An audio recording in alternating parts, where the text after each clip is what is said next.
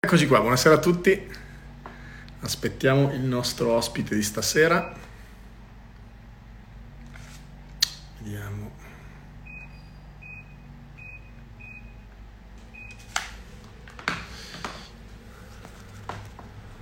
Eccolo qua, lo vedo.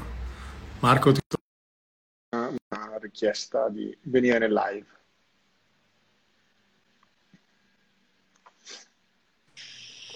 Eccoci. Ecco, come stai? Bene, grazie, tu? Molto bene, grazie. Sei Mi... a casa? Sono a casa di mio fratello, che fa il musicista, quindi è una, è una specie di studio ah, pazzesco. Di, di musica elettronica. Quindi cioè, dobbiamo stare attenti alle interferenze con il nostro no. live, perché no. No... lo, bello lo... però. Lui è, lui è in montagna, quindi io l'ho... Gli hai rubato eh, casa. Ne ho, fa- ho fatto, ne ho fatto il mio ufficio, così ho un posto dove, dove stare tranquillo. Perché in ufficio non state ancora andando? Come siete organizzati? Non stiamo andando, penso che non andremo per un bel po', perché un po' abbiamo scoperto che si può anche lavorare bene senza andare in ufficio, e un po' abbiamo dato priorità ai siti alla... che dobbiamo tenere aperta, abbiamo dovuto tenere aperta in tutti questi certo. eh, gli uffici vengono per ultimi. Ma ho finito adesso un, un webinar, una call con... altri amici e colleghi, amministratori delegati di, tanti, di grandi aziende internazionali in Italia. Insomma, c'è chi dice che non tornerà in ufficio fino a fine anno. Parlo anche di grandi gruppi, adesso sì. voglio parlare per conto loro, ma il, l'aspettativa è un po' questa.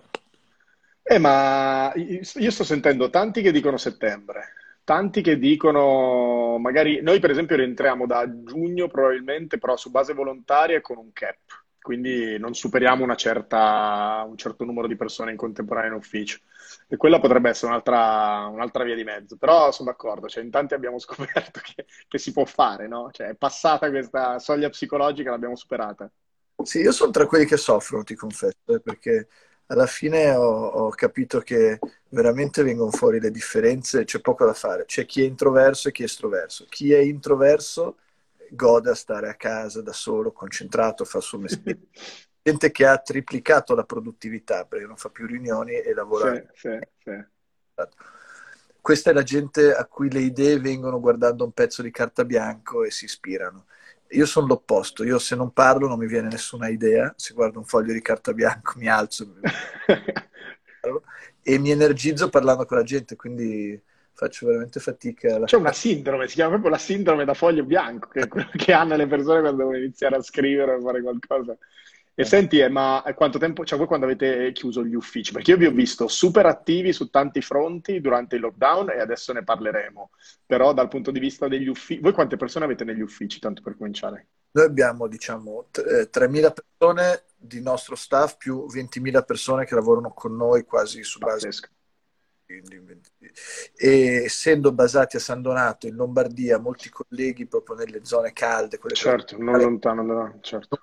sostanzialmente la, credo che la prima è uscita a mezzanotte trentaquattro del, venti, del venerdì ventuno febbraio okay. La mattina dopo abbiamo fatto una call con leadership team, ho detto lunedì non rientriamo, chi vuole vada in ufficio a recuperare il P C, si sta a casa da lunedì, quindi siamo stati tra i primi, forse i primi in Europa a chiudere. Lì per lì sembrava una scelta un po', un po' così avventata sì.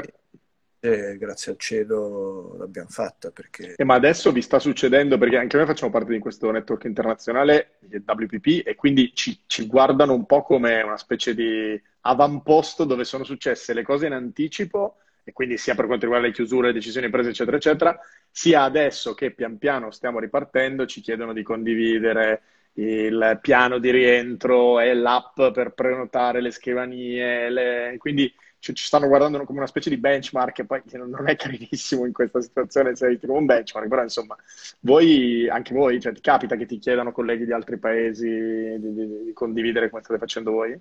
Sì, devo dire, ci sono tantissimi, anzi direi ci sono troppi forum, da, da, da, che, quindi uno se, se li dovesse seguire tutti passerebbe la giornata ah, a, a condividere best practice.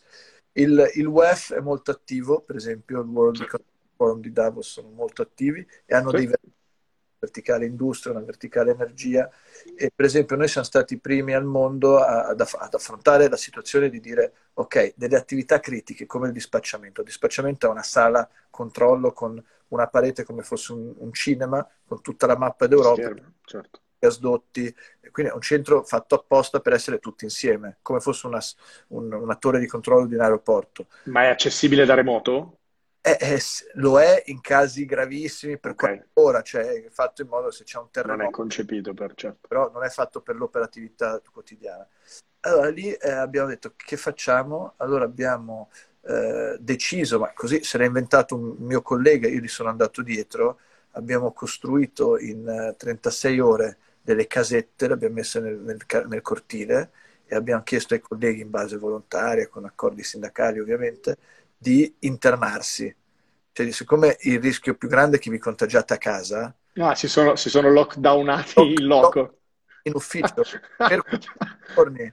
Fantastico. Non è banale, però questa cosa poi l'hanno fatta tutti, cioè noi l'abbiamo fatta per primi, poi mi risulta che almeno altre dodici aziende che avevano lo stesso tipo bello di... Bello interessante. No, quindi insomma, devo dire che, che, che, che il digitale cioè, veramente ci, ci, ci consente di parlare in tempo reale con tutti e condividere il best practice. Non è piacevole essere i primi, come dici tu, no? Non, non, non... Esatto, cioè in questa situazione soprattutto non è carino. E per una volta non è bello essere i primi.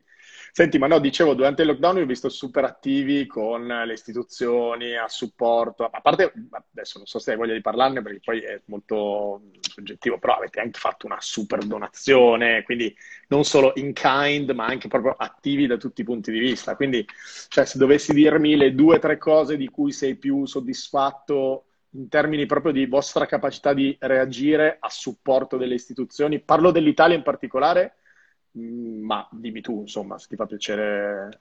Grazie, grazie perché mi, mi hai dato la possibilità di, di, di parlare di una cosa per me importantissima. Allora, noi da tre anni abbiamo lanciato la Fondazione SNAM. La Fondazione SNAM, quindi non è una cosa che nasce con Covid, nasce prima. La Fondazione SNAM nasce da una, da una consapevolezza, cioè eh, con la politica, non in Italia, diciamo in tutto il mondo, in tantissimi paesi, che fa fatica a dialogare con i territori, con un, un inequality, un'ineguaglianza che galoppa, che avanza, con eh, gente che è un po' spaesata, chi è rimasto indietro è spaesato, e con una complessità del fare. Eh, noi abbiamo visto, eh, tutto nasce da un, da un articolo che ho letto un giorno, dico, Il, il governo stanzia quattro miliardi per rifare le scuole. Io sono molto vicino ai temi dell'education, della povertà. Mm-hmm. Il governo stanzia quattro miliardi per rifare le scuole, a distanza di quattro anni i comuni sono riusciti a spendere quattrocento milioni, un, un, un dieci per cento. Quindi noi leggiamo sui giornali delle grandi battaglie per avere i fondi, ma il problema non è avere i fondi, il problema è questo. Esatto. Perché, perché abbiamo delle regole eh, per cui costruire qualsiasi cosa in Italia o rifare anche i lavori di casa è un... È un, è un, è un Quindi burocrazia, certo. Burocrazia, appalti, gare. Abbiamo detto, noi come SNAM abbiamo un know-how pazzesco, sono ottanta anni che realizziamo cose, dai tempi di Enrico Mattei che scavava di notte, la gente si svegliava, il gasdotto era già... Era già arrivato in città. Eh, quindi nessuno meglio di noi sa come fare le cose. Quindi ho detto, di fondazioni che danno quattrini, ce ne sono tante, le fondazioni bancarie, gente bravissima. Dico, noi facciamo una fondazione del fare, cioè una fondazione che certamente sarà dotata di quattrini, ma mette a disposizione dei territori quello che noi sappiamo fare. Nel nostro caso è realizzare infrastrutture. Nel caso Covid, quindi noi siamo partiti con una, una grande eh, generosità perché abbiamo stanziato venti milioni di euro. Eh, ma questa è la parte facile.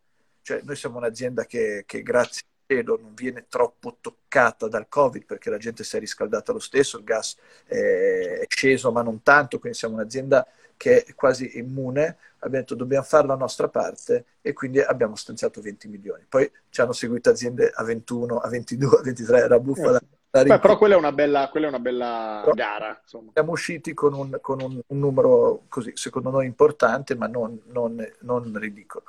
Però la cosa che, che, che, che è il vero valore aggiunto non sono i quattrini, perché lì basta staccare un assegno e poi vabbè. Chiaro. È dire con fare, la loro... le fare le cose.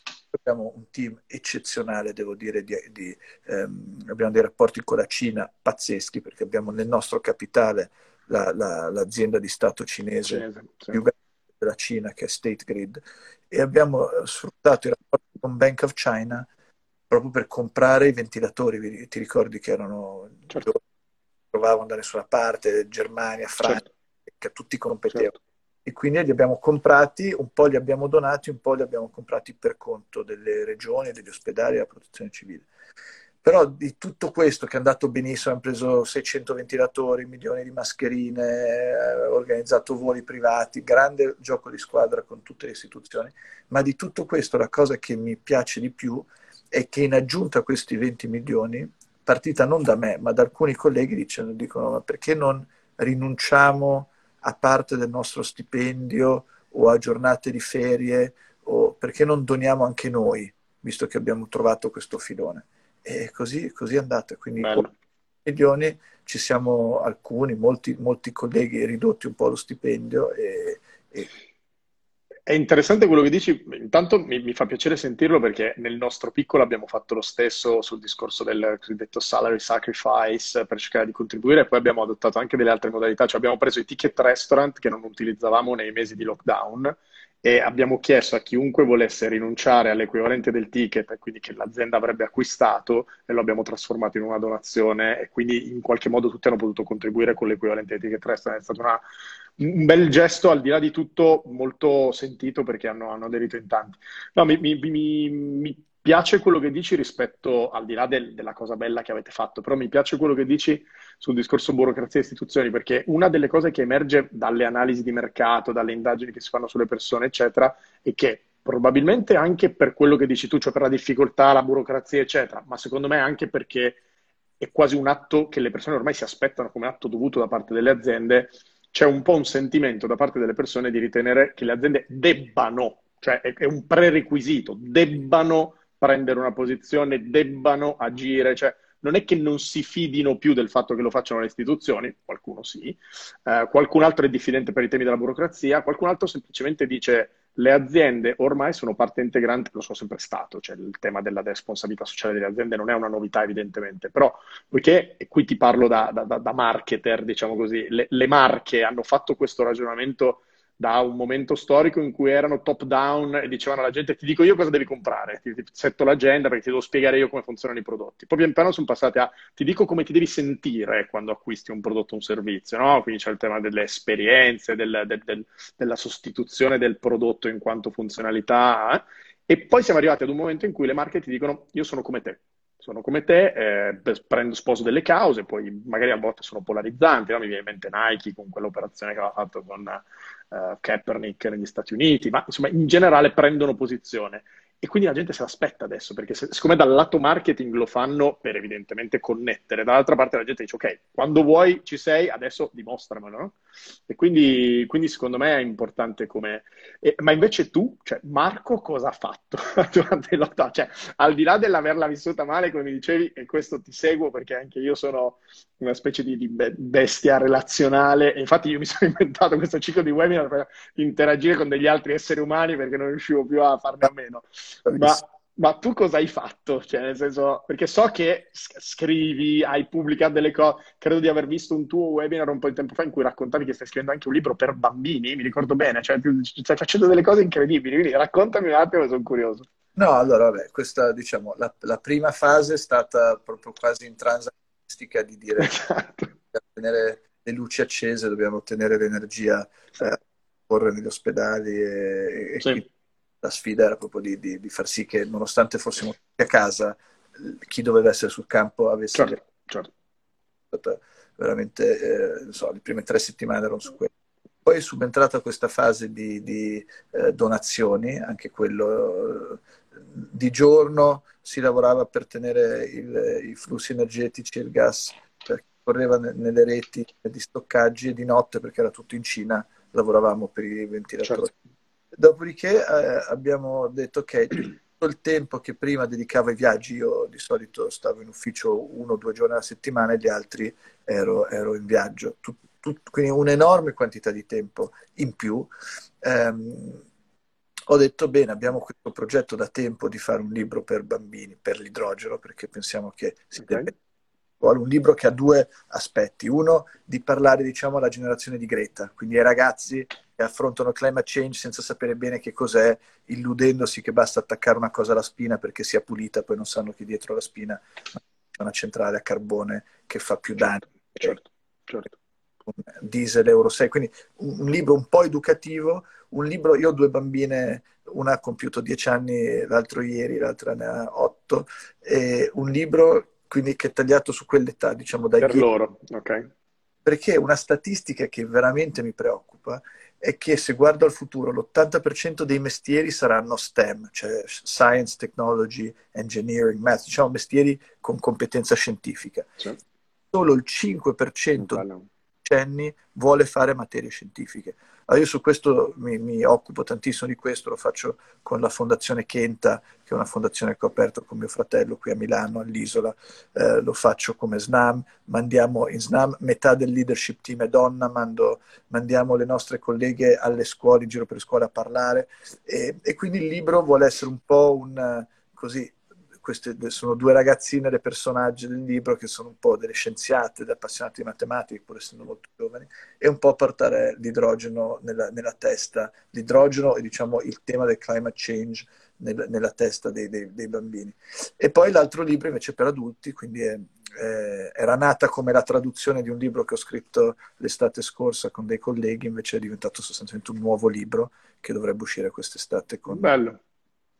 Senti, ma sulla modalità di scrittura dei libri mi affascina molto una, un sito internet che ho scoperto di recente, in cui, diciamo, non è una scrittura collaborativa, però è una scrittura in modalità agile, il che vuol dire che ogni volta che completi un capitolo lo posti là e ci sono delle persone che ti fanno sostanzialmente delle peer review e quindi tu lo, lo sistemi scrivendolo, nel senso che ricevi delle peer review, Ehm, ne fai tesoro il giusto, nel senso che non è che devi per forza applicare tutti i feedback che ti arrivano, tutto quello che ti viene detto, però quelle persone firmano una sorta di N D A per cui si impegnano a non divulgare e in ogni caso il copyright rimane dell'autore, e, e però nello stesso tempo hai un nucleo di persone che ti danno continuamente feedback, quindi il libro, diciamo, è, è un po' nativamente, è come se fosse già validato in qualche modo nel contenuto, nel modo in cui vengono recepiti determinati, e quindi mi affascina questa modalità, è, è rischiosa, perché poi come ha scritto uh, Luigi Di Gregorio in un libro bellissimo che si chiama Demopatia, il rischio è che poi diventi schiavo del, del feedback, no? In maniera eccessiva, per cui poi non riesci nemmeno a proporre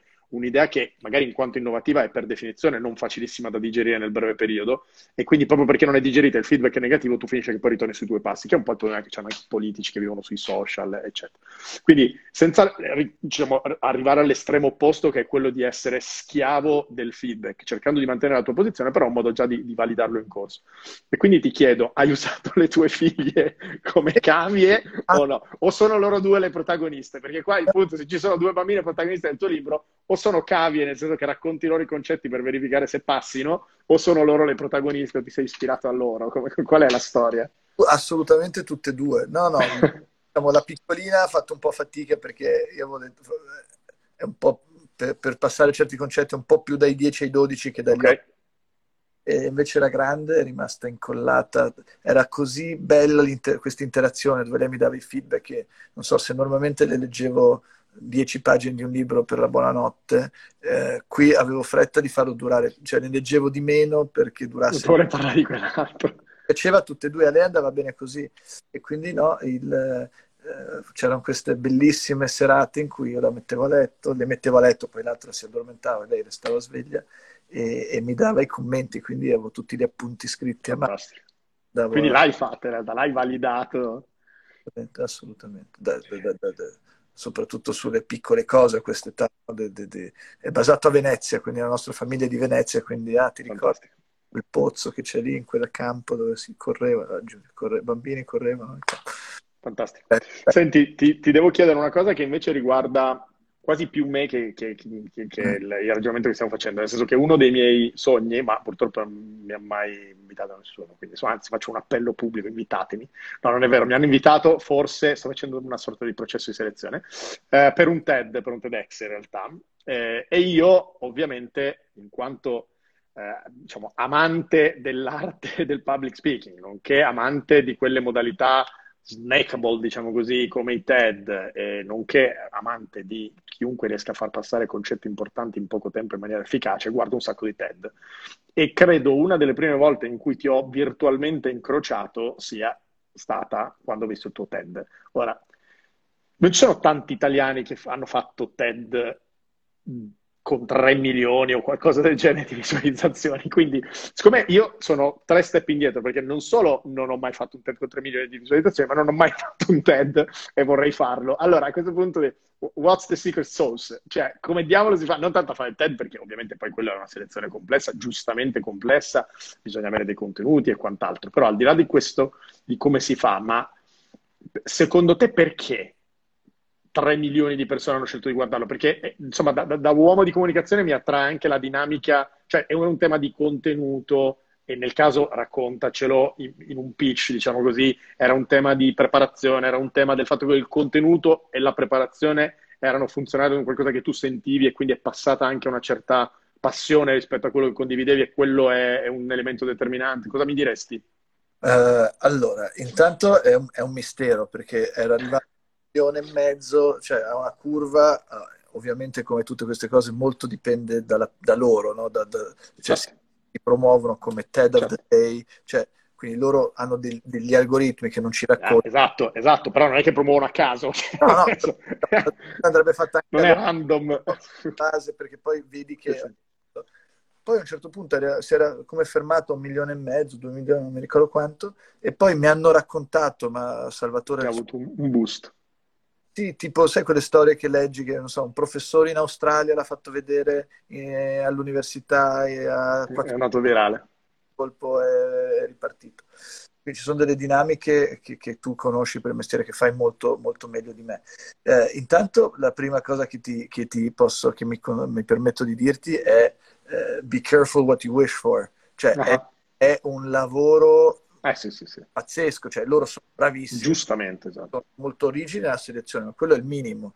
Da quando sei scelto inizia una sorta di coaching di mesi, cioè non è che lo fai in una settimana, sì, sì. Dove io pensavo um, faccio abbastanza speeches, eh, dico io faccio uno speech, eh, non so, per fare uno speech di un quarto d'ora ci metto tre ore a prepararlo, il TED deve essere a memoria un po' meglio, le, diventeranno dieci sei, dieci ore. Poi, invece ce ne metti cento, centocinquanta, duecento, cioè nel senso è, è praticamente come fare, è come scrivere un libro alla fine, è come scrivere una tesi, perché giustamente loro vogliono che tutto sia referenziato. Certo. Eh, eh, io sono, sono, sono nato a New York, quindi sono madrelingua inglese, sicuramente quella roba lì aiuta. Aiuta, c'è più accessibile, eh, certo. Che, che in italiano. Eh, il tema secondo me è un tema abbastanza fresco, perché affronta il tema della disuguaglianza da un punto di vista del manager, è un po' inusuale, di solito il manager parla della performance, tu prima dicevi il ruolo sociale dell'impresa, da noi eh, abbiamo avuto Mattei, Olivetti, certo. Tanti esatto, era, erano nate così proprio, era, era concepita così l'azienda. Invece negli Stati Uniti l'azienda è, è nata solo per il profitto, quindi certo. La discussione che per noi è normale, si sta tornando al modello di Olivetti, in America è una, è una rivoluzione. Sì, sì. Eh, cambia il paradigma, c'è Larry Fink di, Blacksto- di BlackRock che dice ai C E Os eh, occupatevi anche della società, molti C E O sono... Sciocca. Però è veramente una, una faticaccia. Poi, sai, se, se sei un professore di biologia marina e studi i cavallucci marini da trentacinque anni, fai un TED sui cavallucci, ce l'hai tutto qua. Sei inattaccabile, certo, certo. Cioè anche le citazioni e le reference, sei già pronto. Sì, no, devi distillare. Sì. Dai, se invece affronti un tema di cui pensi di sapere qualcosa, facendo il TED scopri che non ne sei mm. Ma se... venti libri. Sì.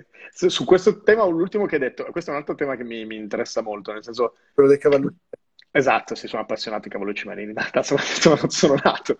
No, c'è tutto questo tema... Triple bottom line, B Corps, eccetera, eccetera. Cioè questo tema, ti seguo molto nel ragionamento. Io ho in mente eh, la, la citazione di, di, di Milton Friedman degli anni settanta, credo del settantadue, the business of business is business, no? Proprio per quello che dicevi tu, no? Eh, short term, shareholder value e bla bla bla. E quindi fa specie, ti seguo, uh, sentire che non, non, non può esserci bottom line uh, finance se non c'è una bottom line anche environment and society, people.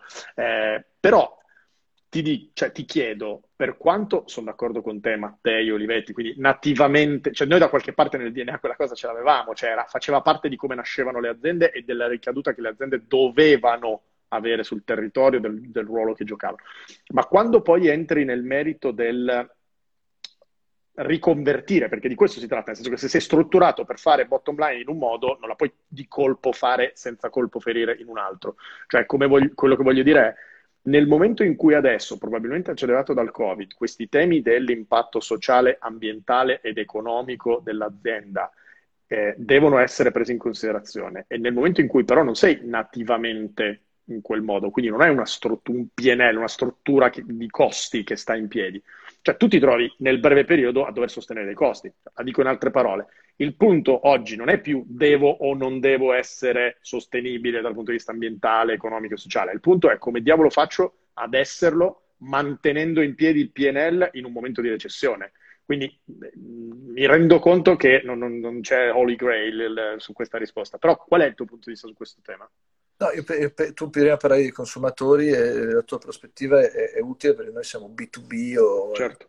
Cioè, non, non, quindi sono, sono eh, riflessioni molto stimolanti per me, quelle che facevi. Il, eh, io penso che i nuovi eh, ragazzi che assumiamo vogliono entrare in un'azienda che ha un purpose, gli interessa di più cos'è lo scopo, perché l'azienda esiste, rispetto quasi allo stipendio. Vogliono un feedback costante, e quindi questi venti milioni che noi abbiamo speso eh, e sono comunque una cifra importantissima, ma è comunque il due per cento del nostro utile dopo le tasse, quindi certo.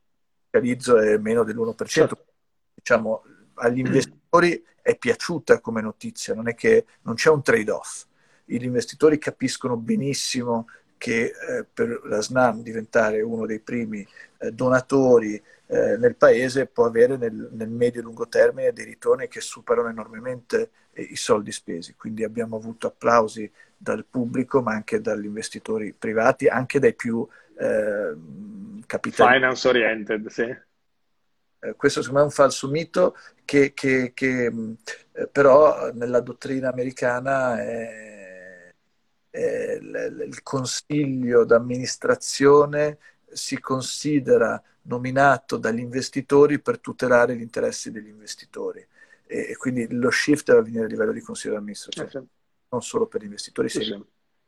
Devo dire che eh, io sono anche nel consiglio di amministrazione di Standard and Poor's, S and P Global è il nome della società, un'azienda sì.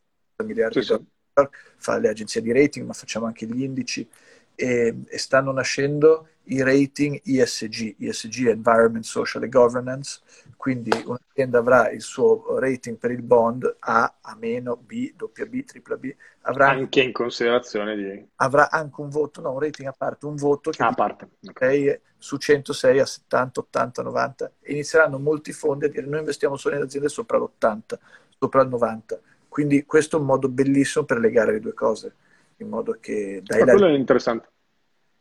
Interessante, quello può attivare un circolo virtuoso interessante. Oltre al TED, l'altra ragione per cui ogni tanto ti stalkerò sui social è che sei molto attivo su LinkedIn.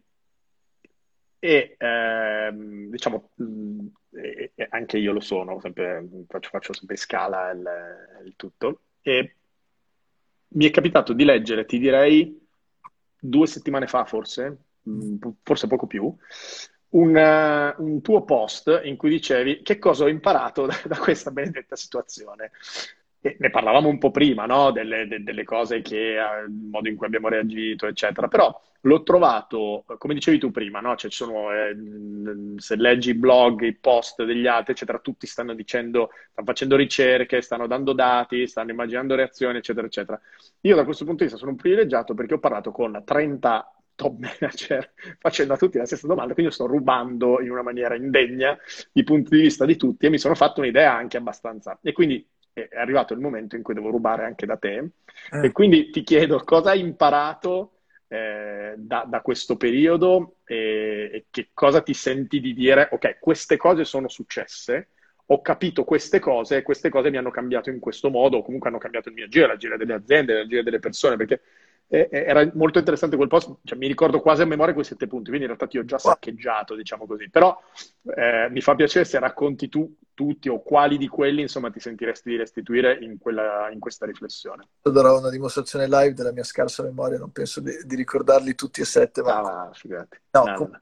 Comunque sostanzialmente la, la grande domanda prima dei punti è il, se, le persone con cui parlo sono combattute tra tornerà tutto come prima, i cinici che dicono sì vabbè questa cosa adesso ci è capitata ma l'essere umano torna alle sue vecchie abitudini, tant'è che a Milano qua sotto c'è già il traffico e tutto torna uguale, e invece quelli che sono un po' più visionari che dicono no, nulla tornerà più come prima, eh, e devo dire che l'opinione è un po' divisa a metà, non so tu dei, dei trenta manager con cui hai parlato, poi ti dico, poi ti dico. Abbastanza a metà, eh, io ho detto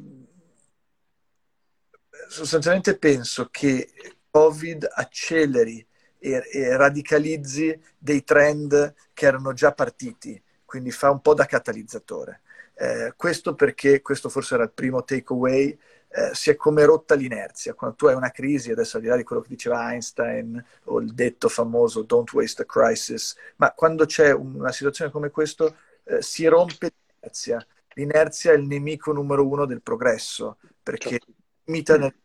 Noi siamo abituati a pensare che il domani sarà uguale all'oggi e quindi che, vabbè, insomma, piacerebbe cambiare, ma tutto sommato abbiamo un'inerzia.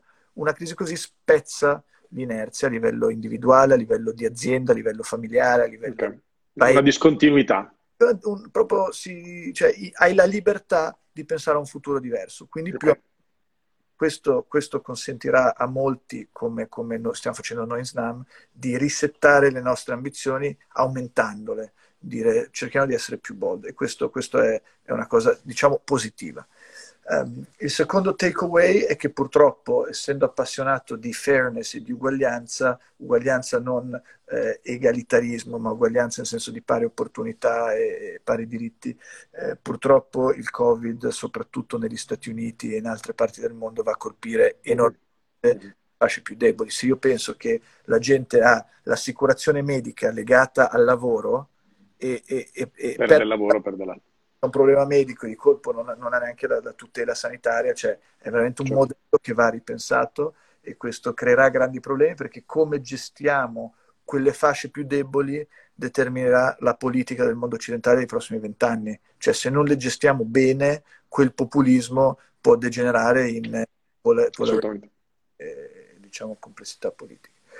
Il terzo takeaway credo fosse sulla tecnologia. Questa roba ci ha catapultati in avanti sulla curva di apprendimento tecnologico, lo vedo su di me. Prima usavo Teams, usavo Zoom, ma a un quinto, a un ventesimo delle potenzialità, quasi in difesa, cioè quasi... Adesso, adesso sei cintura nera? No, no, perché sono legato, ma, ma comunque vedo, non so, mia madre non avrebbe mai fatto shopping online nella vita, cioè non l'avrebbe mai fatto nella vita, e adesso non farà mai più shopping al supermercato. Quindi quando, COVID, quando torneremo a spendere mi aspetto un'esplosione dell'online e purtroppo un crollo del fisico. Questo vale per i supermercati, per tutti i negozi, vale molto anche per le banche, per i comuni, cioè sarà tutto digitale. Questo è un, è un trend che era già partito, ma Covid ci ha spinti in avanti cinque, anche dieci anni. Uh, poi il quarto takeaway è che ci saranno trilioni di, di dollari a disposizione da spendere, perché eh, tutti stanno stanziando dei budget mostruosi per la ripartenza.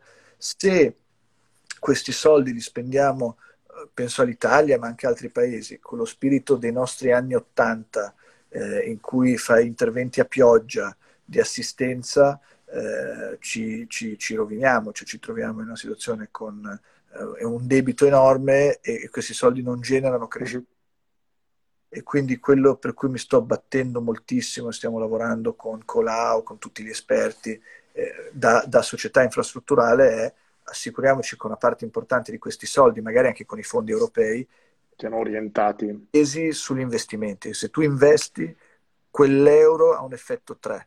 Quindi abbiamo dato cento miliardi di euro di investimenti che si possono accelerare in Italia. Questo genererebbe trecento miliardi di P I L, e questo risolve tutti i nostri problemi economici per i prossimi vent'anni. E questo si può fare, cioè sono investimenti concreti. Quindi su questo ci, ci stiamo adoperando moltissimo. Poi c'è tutto il tema di come cambia il mondo del lavoro. Come, come, penso che molti colleghi non torneranno mai più in ufficio. Cioè abbiamo scoperto che tante cose si possono fare meglio da casa col famoso work-life balance senza perdere tempo in commuting. Abbiamo scoperto che il ruolo sociale delle imprese è, come dicevi tu pochi secondi fa, è necessario, è sempre più richiesto. eh, sempre più prezioso, e, e l'ultimo è che abbiamo, mi, mi rendo conto di come fossimo davvero impreparati, preparati a livello personale, a livello aziendale, a livello di paese, non solo l'Italia perché era la prima, ma anche gli Stati Uniti, che penso che avevano un mese di tempo. La richiesta di venire nel live.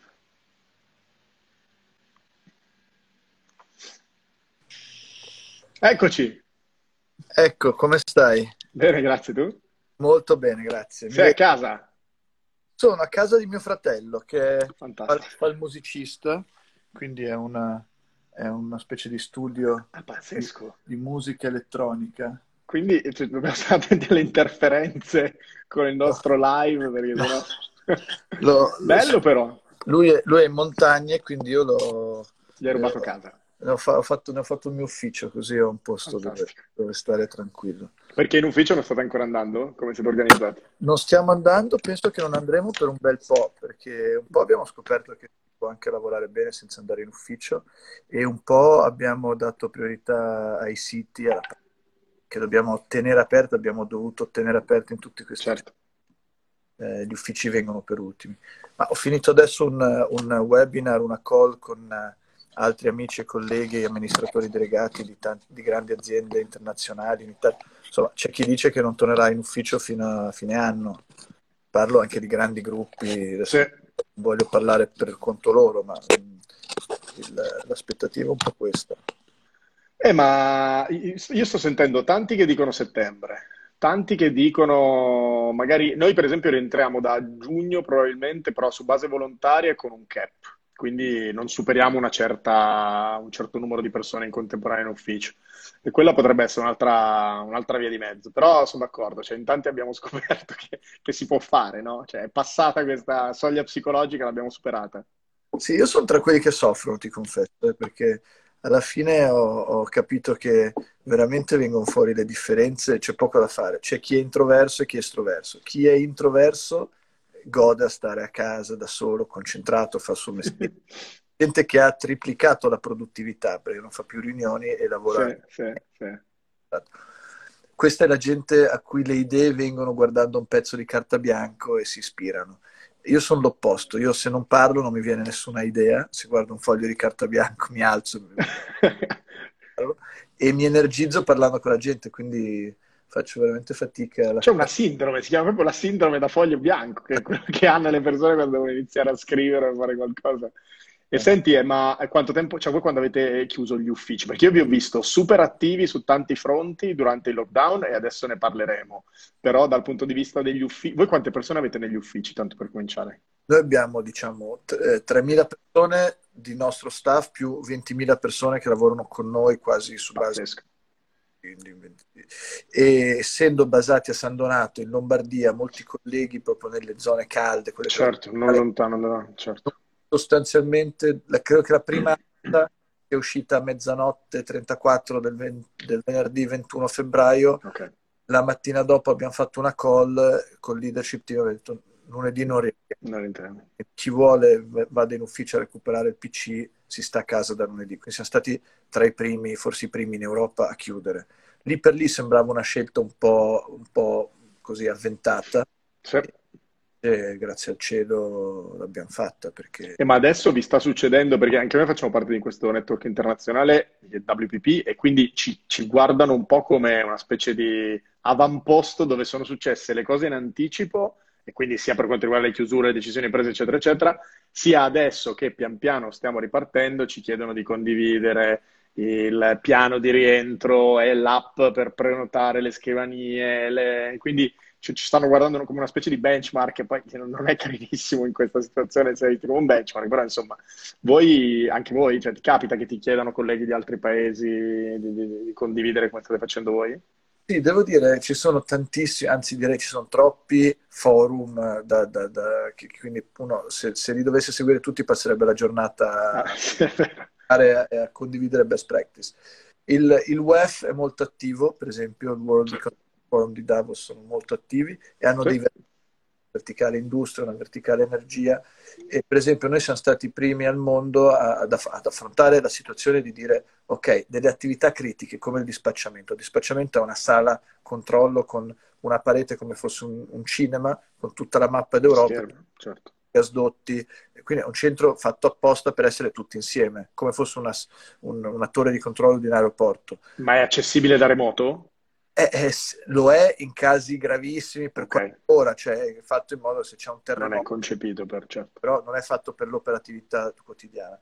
Allora lì eh, abbiamo detto che facciamo? Allora abbiamo eh, deciso, ma così se l'ha inventato un mio collega, io gli sono andato dietro, abbiamo costruito in uh, trentasei ore delle casette, le abbiamo messe nel, nel, nel cortile e abbiamo chiesto ai colleghi in base volontaria, con accordi sindacali ovviamente, di internarsi, cioè siccome il rischio più grande è che vi contagiate a casa, ah, si sono, si sono lockdownati lock, in loco in ufficio per giorni. Fantastico. Non è banale, però questa cosa poi l'hanno fatta tutti, cioè noi l'abbiamo fatta per primi, poi mi risulta che almeno altre dodici aziende che avevano lo stesso tipo bello di... Bello interessante.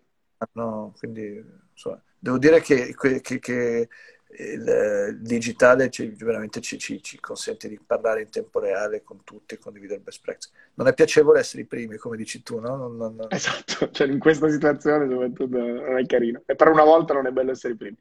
Senti, ma no, dicevo, durante il lockdown io ho visto super attivi con le istituzioni, a supporto, a parte, adesso non so se hai voglia di parlarne perché poi è molto soggettivo, però avete anche fatto una super donazione, quindi non solo in kind, ma anche proprio attivi da tutti i punti di vista. Quindi, cioè, se dovessi dirmi le due o tre cose di cui sei più soddisfatto in termini proprio di vostra capacità di reagire a supporto delle istituzioni, parlo dell'Italia in particolare, ma dimmi tu, insomma, se ti fa piacere.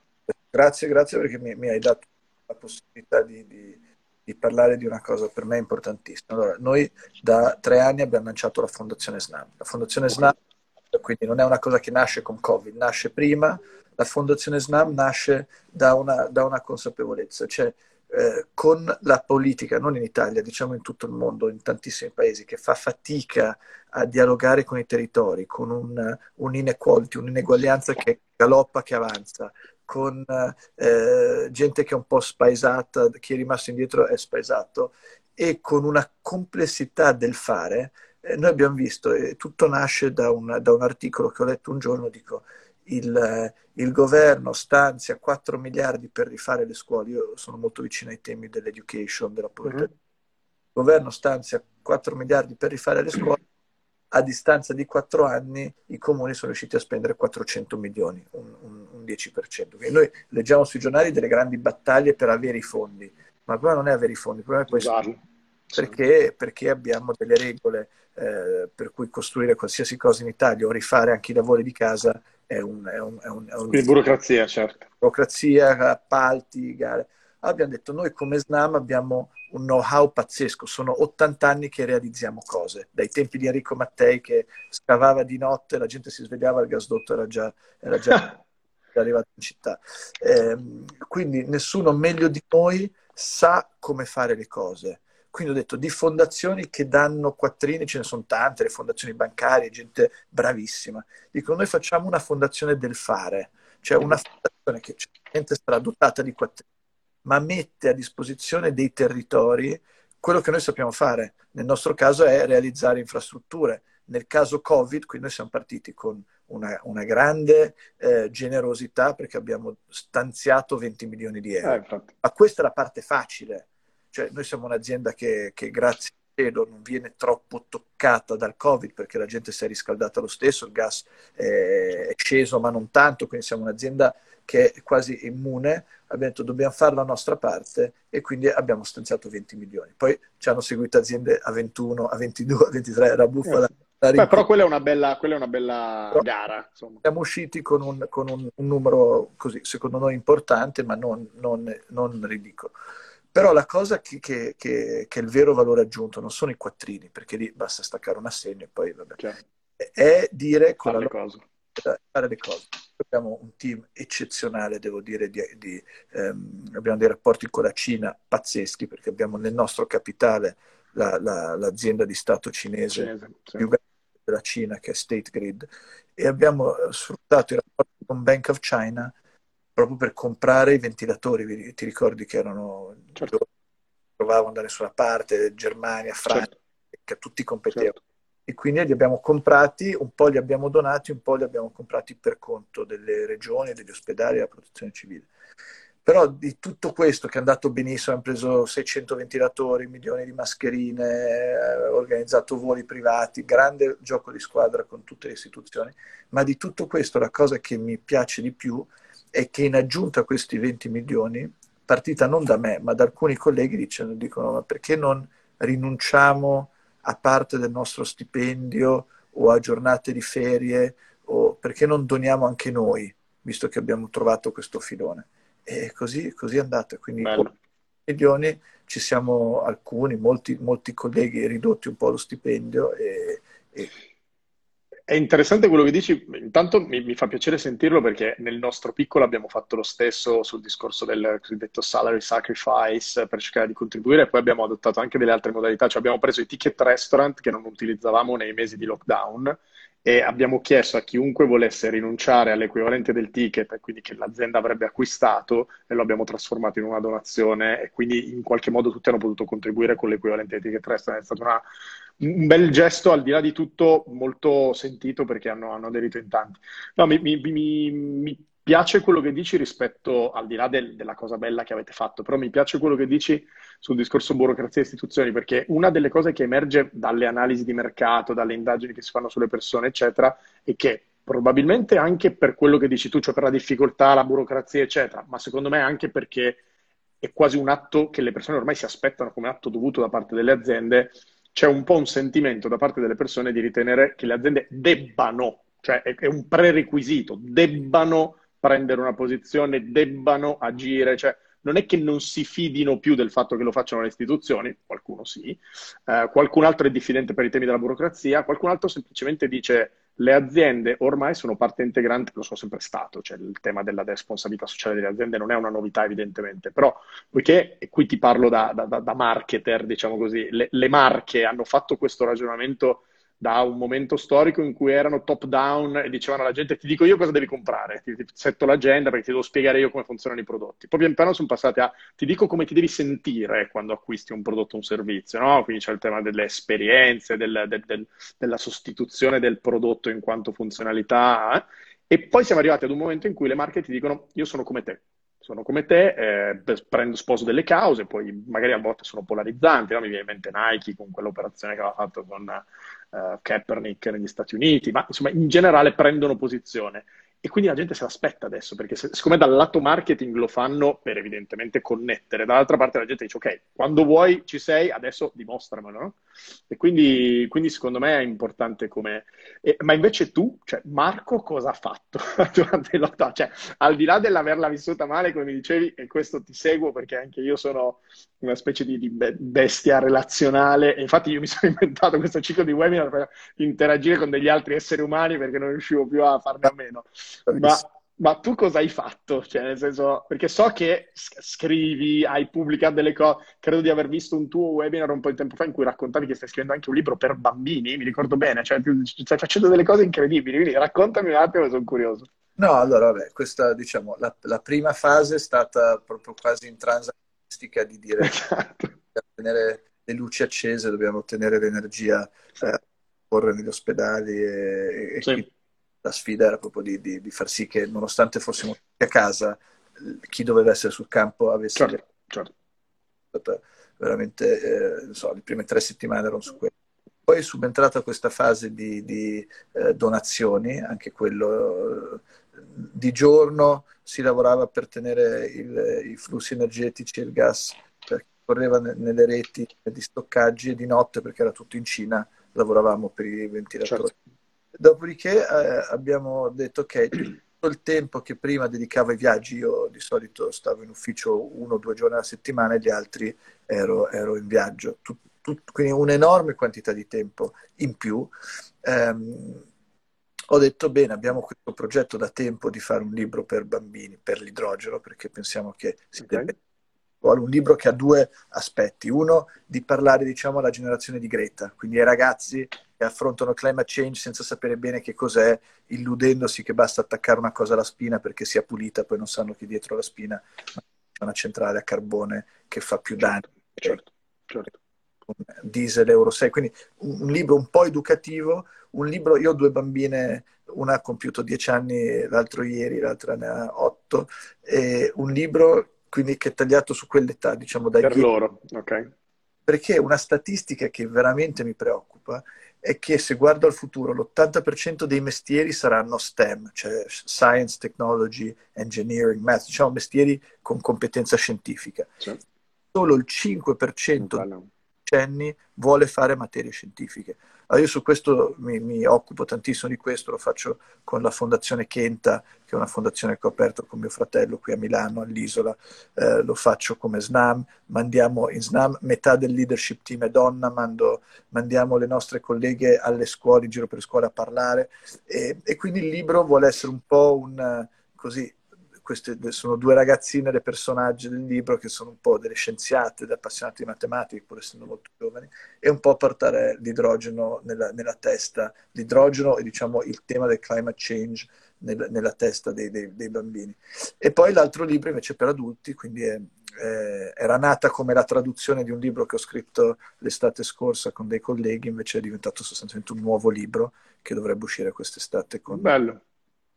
Senti, ma sulla modalità di scrittura dei libri mi affascina molto una, un sito internet che ho scoperto di recente, in cui, diciamo, non è una scrittura collaborativa, però è una scrittura in modalità agile, il che vuol dire che ogni volta che completi un capitolo lo posti là e ci sono delle persone che ti fanno sostanzialmente delle peer review e quindi tu lo, lo sistemi scrivendolo, nel senso che ricevi delle peer review, Ehm, ne fai tesoro il giusto, nel senso che non è che devi per forza applicare tutti i feedback che ti arrivano, tutto quello che ti viene detto, però quelle persone firmano una sorta di N D A per cui si impegnano a non divulgare e in ogni caso il copyright rimane dell'autore, e, e però nello stesso tempo hai un nucleo di persone che ti danno continuamente feedback, quindi il libro, diciamo, è, è un po' nativamente, è come se fosse già validato in qualche modo nel contenuto, nel modo in cui vengono recepiti determinati, e quindi mi affascina questa modalità, è, è rischiosa perché poi, come ha scritto uh, Luigi Di Gregorio in un libro bellissimo che si chiama Demopatia, il rischio è che poi diventi schiavo del, del feedback, no? In maniera eccessiva, per cui poi non riesci nemmeno a proporre un'idea che magari in quanto innovativa è per definizione non facilissima da digerire nel breve periodo, e quindi proprio perché non è digerita, il feedback è negativo, tu finisci che poi ritorni sui tuoi passi, che è un po' il problema che c'hanno anche i politici che vivono sui social, eccetera. Quindi senza, diciamo, arrivare all'estremo opposto che è quello di essere schiavo del feedback, cercando di mantenere la tua posizione, però è un modo già di, di validarlo in corso. E quindi ti chiedo, hai usato le tue figlie come cavie o no? O sono loro due le protagoniste? Perché qua il punto, se ci sono due bambine protagoniste del tuo libro, o sono cavie, nel senso che racconti loro i concetti per verificare se passino, o sono loro le protagoniste o ti sei ispirato a loro? Come, qual è la storia? Assolutamente tutte e due. No, no, diciamo, la piccolina ha fatto un po' fatica perché io avevo detto, è un po' per, per passare certi concetti un po' più dai dieci ai dodici che dagli okay. E invece la grande è rimasta incollata, era così bella questa interazione dove lei mi dava i feedback che non so, se normalmente le leggevo dieci pagine di un libro per la buonanotte, eh, qui avevo fretta di farlo durare, cioè ne leggevo di meno perché durasse. Non parlare di quell'altro. Piaceva a tutte e due, a lei andava bene così, e quindi no, il, eh, c'erano queste bellissime serate in cui io la mettevo a letto, le mettevo a letto, poi l'altra si addormentava e lei restava sveglia e, e mi dava i commenti, quindi avevo tutti gli appunti scritti a mano. Davo... Quindi l'hai fatta, in realtà l'hai validato. Assolutamente. Da, da, da, da. Soprattutto sulle piccole cose a quest'età, de, de, de. È basato a Venezia, quindi la nostra famiglia è di Venezia, quindi ah, ti ricordi quel pozzo che c'è lì in quel campo dove si correva, i corre, bambini correvano. Fantastico. Eh, Senti, ti, ti devo chiedere una cosa che invece riguarda quasi più me che, che, che, che il, il ragionamento che stiamo facendo, nel senso che uno dei miei sogni, ma purtroppo non mi ha mai invitato nessuno, quindi anzi faccio un appello pubblico, invitatemi, no, non è vero, mi hanno invitato, forse sto facendo una sorta di processo di selezione, eh, per un TED, per un TEDx in realtà, eh, e io ovviamente, in quanto eh, diciamo amante dell'arte del public speaking, nonché amante di quelle modalità snackable, diciamo così, come i TED, eh, nonché amante di chiunque riesca a far passare concetti importanti in poco tempo in maniera efficace, guardo un sacco di TED. E credo una delle prime volte in cui ti ho virtualmente incrociato sia stata quando ho visto il tuo TED. Ora, non ci sono tanti italiani che f- hanno fatto TED con tre milioni o qualcosa del genere di visualizzazioni, quindi siccome io sono tre step indietro, perché non solo non ho mai fatto un TED con tre milioni di visualizzazioni, ma non ho mai fatto un TED e vorrei farlo. Allora, a questo punto, what's the secret sauce? Cioè, come diavolo si fa? Non tanto a fare il TED, perché ovviamente poi quella è una selezione complessa, giustamente complessa, bisogna avere dei contenuti e quant'altro, però al di là di questo, di come si fa, ma secondo te perché tre milioni di persone hanno scelto di guardarlo? Perché, insomma, da, da, da uomo di comunicazione mi attrae anche la dinamica, cioè è un, un tema di contenuto, e nel caso raccontacelo in, in un pitch, diciamo così, era un tema di preparazione, era un tema del fatto che il contenuto e la preparazione erano funzionali con qualcosa che tu sentivi, e quindi è passata anche una certa passione rispetto a quello che condividevi, e quello è, è un elemento determinante. Cosa mi diresti? Uh, allora, intanto è un, è un mistero, perché era arrivato e mezzo, cioè ha una curva, ovviamente come tutte queste cose molto dipende dalla, da loro, no? da, da, cioè, certo. Si promuovono come TED certo. of the Day, cioè, quindi loro hanno dei, degli algoritmi che non ci raccontano. Ah, esatto, esatto, però non è che promuovono a caso. No, no, andrebbe fatta anche non è random. Base, perché poi vedi che... Sì, sì. Poi a un certo punto era, si era come fermato a un milione e mezzo, due milioni, non mi ricordo quanto, e poi mi hanno raccontato, ma Salvatore... ha avuto un, un boost. Sì, tipo, sai quelle storie che leggi che, non so, un professore in Australia l'ha fatto vedere eh, all'università e a quattro... è andato virale. Il colpo è ripartito. Quindi ci sono delle dinamiche che, che tu conosci per il mestiere, che fai molto, molto meglio di me. Eh, intanto la prima cosa che ti, che ti posso, che mi, mi permetto di dirti è eh, be careful what you wish for. Cioè, uh-huh. è, è un lavoro... Eh, sì, sì, sì. Pazzesco, cioè loro sono bravissimi, giustamente, esatto. Sono molto rigidi nella selezione, ma quello è il minimo.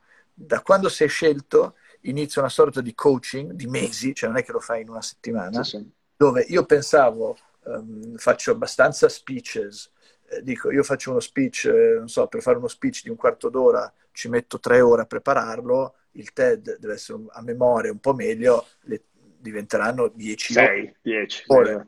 Poi, invece ce ne metti cento, centocinquanta, duecento, cioè nel senso è, è praticamente come fare, è come scrivere un libro alla fine, è come scrivere una tesi, perché giustamente loro vogliono che tutto sia referenziato. Impeccabile, certo. Eh, eh, io sono, sono, sono nato a New York, quindi sono madrelingua inglese, sicuramente quella roba lì aiuta. Aiuta, c'è eh, più accessibile, certo. Che, che in italiano. Eh, il tema secondo me è un tema abbastanza fresco, perché affronta il tema della disuguaglianza da un punto di vista del manager, è un po' inusuale, di solito il manager parla della performance, tu prima dicevi il ruolo sociale dell'impresa, da noi eh, abbiamo avuto Mattei, Olivetti, certo. Tanti es- esatto, era, erano nate così proprio, era, era concepita così l'azienda. Invece negli Stati Uniti l'azienda è, è nata solo per il profitto, quindi certo. La discussione che per noi è normale, si sta tornando al modello di Olivetti, in America è una, è una rivoluzione. Sì, sì. Eh, cambia il paradigma, c'è Larry Fink di, Blacksto- di BlackRock che dice ai C E Os eh, occupatevi anche della società, molti C E O sciocca sono... però è veramente una, una faticaccia. Poi sai, se, se sei un professore di biologia marina e studi cavallucci marini da trentacinque anni, fai un terzo di cavallucci, ce l'hai tutto qua, sei inattaccabile, certo, certo. C'è anche le citazioni e le reference, sei già pronto. Sì, no, devi distillare. Dai, se invece affronti un tema di cui pensi di sapere qualcosa, facendo il TED scopri che non ne sei più. Mm. Ma se... venti libri. Sì. Su questo tema, l'ultimo che hai detto, questo è un altro tema che mi, mi interessa molto, nel senso... quello dei cavallucci. Esatto, si sono appassionati ai cavallucci marini, da sono, non sono nato. No, c'è tutto questo tema... triple bottom line, B Corps, eccetera, eccetera. Cioè questo tema, ti seguo molto nel ragionamento. Io ho in mente eh, la, la citazione di, di, di Milton Friedman degli anni settanta, credo del settantadue, the business of business is business, no? Proprio per quello che dicevi tu, no? Eh, short term, shareholder value e bla bla bla. E quindi fa specie, ti seguo, uh, sentire che non, non, non può esserci bottom line uh, finance se non c'è una bottom line anche environment and society, people. Eh, però ti, di, cioè, ti chiedo, per quanto sono d'accordo con te, Mattei, Olivetti, quindi nativamente, cioè noi da qualche parte nel D N A quella cosa ce l'avevamo, cioè era, faceva parte di come nascevano le aziende e della ricaduta che le aziende dovevano avere sul territorio, del, del ruolo che giocavano. Ma quando poi entri nel merito del riconvertire, perché di questo si tratta, nel senso che se sei strutturato per fare bottom line in un modo, non la puoi di colpo fare senza colpo ferire in un altro. Cioè, come voglio, quello che voglio dire è, nel momento in cui adesso, probabilmente accelerato dal Covid, questi temi dell'impatto sociale, ambientale ed economico dell'azienda eh, devono essere presi in considerazione, e nel momento in cui però non sei nativamente in quel modo, quindi non hai una struttura, un P and L, una struttura che, di costi che sta in piedi, cioè tu ti trovi nel breve periodo a dover sostenere dei costi. La dico in altre parole, il punto oggi non è più devo o non devo essere sostenibile dal punto di vista ambientale, economico e sociale, il punto è come diavolo faccio ad esserlo mantenendo in piedi il P and L in un momento di recessione. Quindi mi rendo conto che non, non, non c'è Holy Grail il, su questa risposta, però qual è il tuo punto di vista su questo tema? No, io, tu prima parlavi di consumatori e la tua prospettiva è, è utile perché noi siamo B to B o, certo. Cioè, non, non, quindi sono, sono eh, riflessioni molto stimolanti per me, quelle che facevi. Il, eh, io penso che i nuovi eh, ragazzi che assumiamo vogliono entrare in un'azienda che ha un purpose, gli interessa di più cos'è lo scopo, perché l'azienda esiste rispetto quasi allo stipendio, vogliono un feedback costante, e quindi questi venti milioni che noi abbiamo speso eh, e sono comunque una cifra importantissima, ma è comunque il due per cento del nostro utile dopo le tasse, quindi certo. Il realizzo è meno dell'uno per cento, certo. Diciamo, agli investitori è piaciuta come notizia, non è che non c'è un trade-off, gli investitori capiscono benissimo che eh, per la SNAM diventare uno dei primi eh, donatori eh, nel paese può avere nel, nel medio e lungo termine dei ritorni che superano enormemente eh, i soldi spesi, quindi abbiamo avuto applausi dal pubblico ma anche dagli investitori privati, anche dai più eh, capitali finance oriented, sì. Eh, questo secondo me è un falso mito che, che, che eh, però nella dottrina americana è il consiglio d'amministrazione si considera nominato dagli investitori per tutelare gli interessi degli investitori, e quindi lo shift deve avvenire a livello di consiglio d'amministrazione, okay. Non solo per gli investitori, sì, sì. Devo dire che eh, io sono anche nel consiglio d'amministrazione di Standard and Poor's, S and P Global è il nome della società, un'azienda, sì, da sessanta miliardi, sì, di dollari, fa le agenzie di rating ma facciamo anche gli indici, e, e stanno nascendo i rating E S G, E S G Environment, Social and Governance, quindi un'azienda avrà il suo rating per il bond A, A-, B, W B, tripla B, avrà anche in considerazione di... avrà anche un voto, no, un rating a parte, un voto che a parte. Okay. Su centosei a settanta, ottanta, novanta, e inizieranno molti fondi a dire noi investiamo solo in aziende sopra l'ottanta, sopra il novanta, quindi questo è un modo bellissimo per legare le due cose, in modo che... Dai, Ma quello dai... è interessante. Interessante, quello può attivare un circolo virtuoso interessante. Oltre al TED, l'altra ragione per cui ogni tanto ti stalkerò sui social è che sei molto attivo su LinkedIn e ehm, diciamo eh, anche io lo sono, sempre, faccio, faccio sempre scala il, il tutto, e mi è capitato di leggere, ti direi due settimane fa forse, forse poco più, un, un tuo post in cui dicevi che cosa ho imparato da, da questa benedetta situazione. E ne parlavamo un po' prima, no? Delle, de, delle cose che, il modo in cui abbiamo reagito, eccetera. Però l'ho trovato, come dicevi tu prima, no? Cioè, ci sono, eh, se leggi i blog, i post degli altri, eccetera, tutti stanno dicendo, stanno facendo ricerche, stanno dando dati, stanno immaginando reazioni, eccetera, eccetera.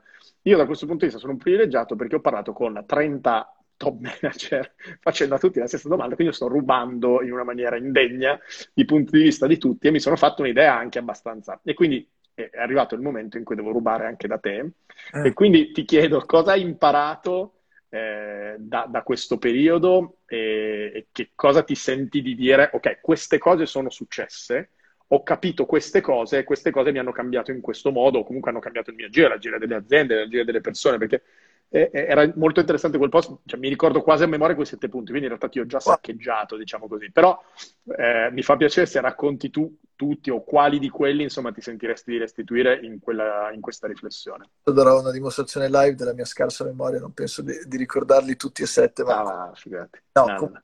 Comunque sostanzialmente la, la grande domanda prima dei punti è il mo- se le persone con cui parlo sono combattute tra tornerà tutto come prima, i cinici che dicono sì vabbè questa cosa adesso ci è capitata ma l'essere umano torna alle sue vecchie abitudini, tant'è che a Milano qua sotto c'è già il traffico e tutto torna uguale, e invece quelli che sono un po' più visionari che dicono no, nulla tornerà più come prima, eh, e devo dire che l'opinione è un po' divisa a metà, non so tu dei, dei trenta manager con cui hai parlato, poi ti dico, poi ti dico. Abbastanza a metà, eh, io ho detto sostanzialmente penso che Covid acceleri e, e radicalizzi dei trend che erano già partiti, quindi fa un po' da catalizzatore. Eh, questo perché, questo forse era il primo takeaway, eh, si è come rotta l'inerzia. Quando tu hai una crisi, adesso al di là di quello che diceva Einstein o il detto famoso don't waste a crisis, ma quando c'è una situazione come questa eh, si rompe l'inerzia. L'inerzia è il nemico numero uno del progresso, perché limita nel noi siamo abituati a pensare che il domani sarà uguale all'oggi e quindi che vabbè insomma, piacerebbe cambiare ma tutto sommato abbiamo un'inerzia. Una crisi così spezza l'inerzia a livello individuale, a livello di azienda, a livello familiare, a livello okay. Dai, una discontinuità un, un, proprio si, cioè, hai la libertà di pensare a un futuro diverso, quindi okay. più, questo, questo consentirà a molti come, come noi, stiamo facendo noi in SNAM di risettare le nostre ambizioni aumentandole, dire cerchiamo di essere più bold, e questo, questo è, è una cosa diciamo positiva. Um, il secondo takeaway è che purtroppo, essendo appassionato di fairness e di uguaglianza, uguaglianza non eh, egalitarismo ma uguaglianza nel senso di pari opportunità e, e pari diritti, eh, purtroppo il Covid soprattutto negli Stati Uniti e in altre parti del mondo va a colpire enormemente fasce più deboli. Se io penso che la gente ha l'assicurazione medica legata al lavoro E, e, e perde per, il lavoro, perde la... un problema medico di colpo non, non ha neanche la, la tutela sanitaria, cioè è veramente un certo. modello che va ripensato, e questo creerà grandi problemi perché come gestiamo quelle fasce più deboli determinerà la politica del mondo occidentale dei prossimi vent'anni, cioè se non le gestiamo bene quel populismo può degenerare in pole, pole, eh, diciamo complessità politica. Il terzo takeaway credo fosse sulla tecnologia. Questa roba ci ha catapultati in avanti sulla curva di apprendimento tecnologico, lo vedo su di me. Prima usavo Teams, usavo Zoom, ma a un quinto, a un ventesimo delle potenzialità, quasi in difesa, cioè quasi... Adesso, adesso sei cintura nera? No, no, perché sono legato, ma, ma comunque vedo, non so, mia madre non avrebbe mai fatto shopping online nella vita, cioè non l'avrebbe mai fatto nella vita, e adesso non farà mai più shopping al supermercato. Quindi quando, COVID, quando torneremo a spendere mi aspetto un'esplosione dell'online e purtroppo un crollo del fisico. Questo vale per i supermercati, per tutti i negozi, vale molto anche per le banche, per i comuni, cioè sarà tutto digitale. Questo è un, è un trend che era già partito, ma Covid ci ha spinti in certo, certo. cinque, anche dieci anni. Uh, poi il quarto takeaway è che ci saranno trilioni di, di dollari a disposizione da spendere, perché eh, tutti stanno stanziando dei budget mostruosi per la ripartenza. Se questi soldi li spendiamo, eh, penso all'Italia ma anche altri paesi, con lo spirito dei nostri anni ottanta, eh, in cui fai interventi a pioggia di assistenza, eh, ci, ci, ci roviniamo, cioè ci troviamo in una situazione con eh, un debito enorme e questi soldi non generano crescita. E quindi quello per cui mi sto battendo moltissimo, stiamo lavorando con Colau, con tutti gli esperti, eh, da, da società infrastrutturale, è assicuriamoci che una parte importante di questi soldi, magari anche con i fondi europei, siano orientati sugli investimenti. Se tu investi, quell'euro ha un effetto tre. Quindi mm. noi abbiamo dato cento miliardi di euro di investimenti che si possono accelerare in Italia. Questo genererebbe trecento miliardi di P I L e questo risolve tutti i nostri problemi economici per i prossimi vent'anni. E questo si può fare, cioè sono investimenti concreti. Quindi su questo ci, ci stiamo adoperando moltissimo. Poi c'è tutto il tema di come cambia il mondo del lavoro, come, penso che molti colleghi non torneranno mai più in ufficio, cioè abbiamo scoperto che tante cose si possono fare meglio da casa col famoso work-life balance senza perdere tempo in commuting. Abbiamo scoperto che il ruolo sociale delle imprese è, come dicevi tu pochi secondi fa, è necessario, è sempre più richiesto, è sempre più prezioso, e, e l'ultimo è che abbiamo, mi, mi rendo conto di come fossimo davvero impreparati, preparati a livello personale, a livello aziendale, a livello di paese, non solo l'Italia perché era la prima, ma anche gli Stati Uniti, che penso che avevano un mese di tempo da quando è capitato a noi per prepararsi, e comunque quando poi la crisi arriva sei impreparato.